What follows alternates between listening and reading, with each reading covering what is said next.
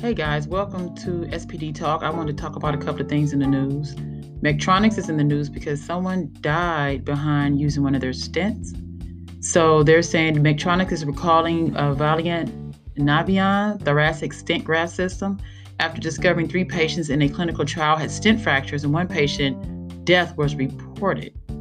They're saying that uh, Medtronics said seven out of 87 patients in the clinical trial had stent ring enlargement beyond the device design specifications.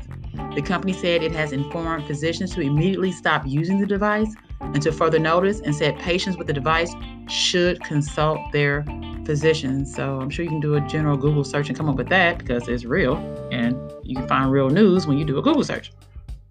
Also in the news is OSHA, their January 29th COVID guidance because they didn't have one before. A lot of people were under the impression that the general clause duty or the general duty clause should be able to use should be able to be used to protect workers while they're in their environment and as it relates to COVID-19 protection.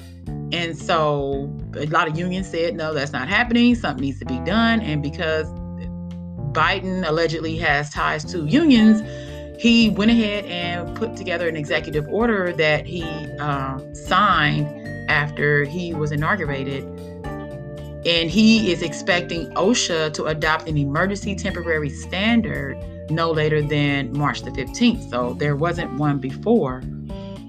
Um, there are a few states that have moved forward with um, emergency temporary standards, and those states are Michigan, Virginia, California, Oregon, and Washington State.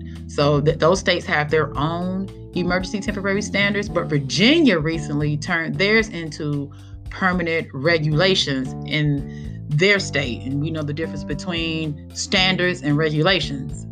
Okay. Also, um, with this new guidance or standard, um, employers are now responsible for providing their employees a COVID 19 vaccine at no cost if they want to have it. But you know, it's a big issue out there in the debate whether people should be forced to have to have a, a a COVID-19 or not and what are the laws surrounding that. And they're saying that also in this article, I quote, however, when it comes to applying the guidance, because at this time there is no evidence that COVID 19 vaccine prevent transmission from person to person, employers are expected to continue following protective measures in the workplace, even if workers are vaccinated. They're also saying that employers should provide all workers with face covering unless their work task requires a respirator. They were saying a lot of states did not require that. OSHA did not speak to that.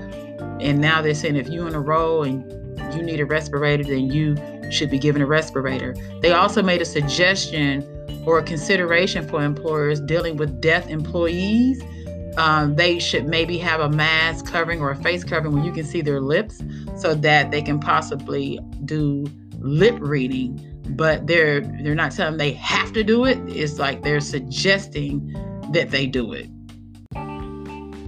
Also in the article it says employers are directed to minimize the effect of employee quarantines and isolations by implementing non-punitive policies and provide paid sick leave. I want to see how that goes over Employers with fewer than 500 employees are encouraged to provide Families First Corona Response Act leave, which is a leave, which is still available through March the 31st of 2020, although it may be extended by Congress. Here's another addition. The employer also is directed to assign a workplace coordinator who, be, who will be responsible for dealing with COVID 19 issues as they arise.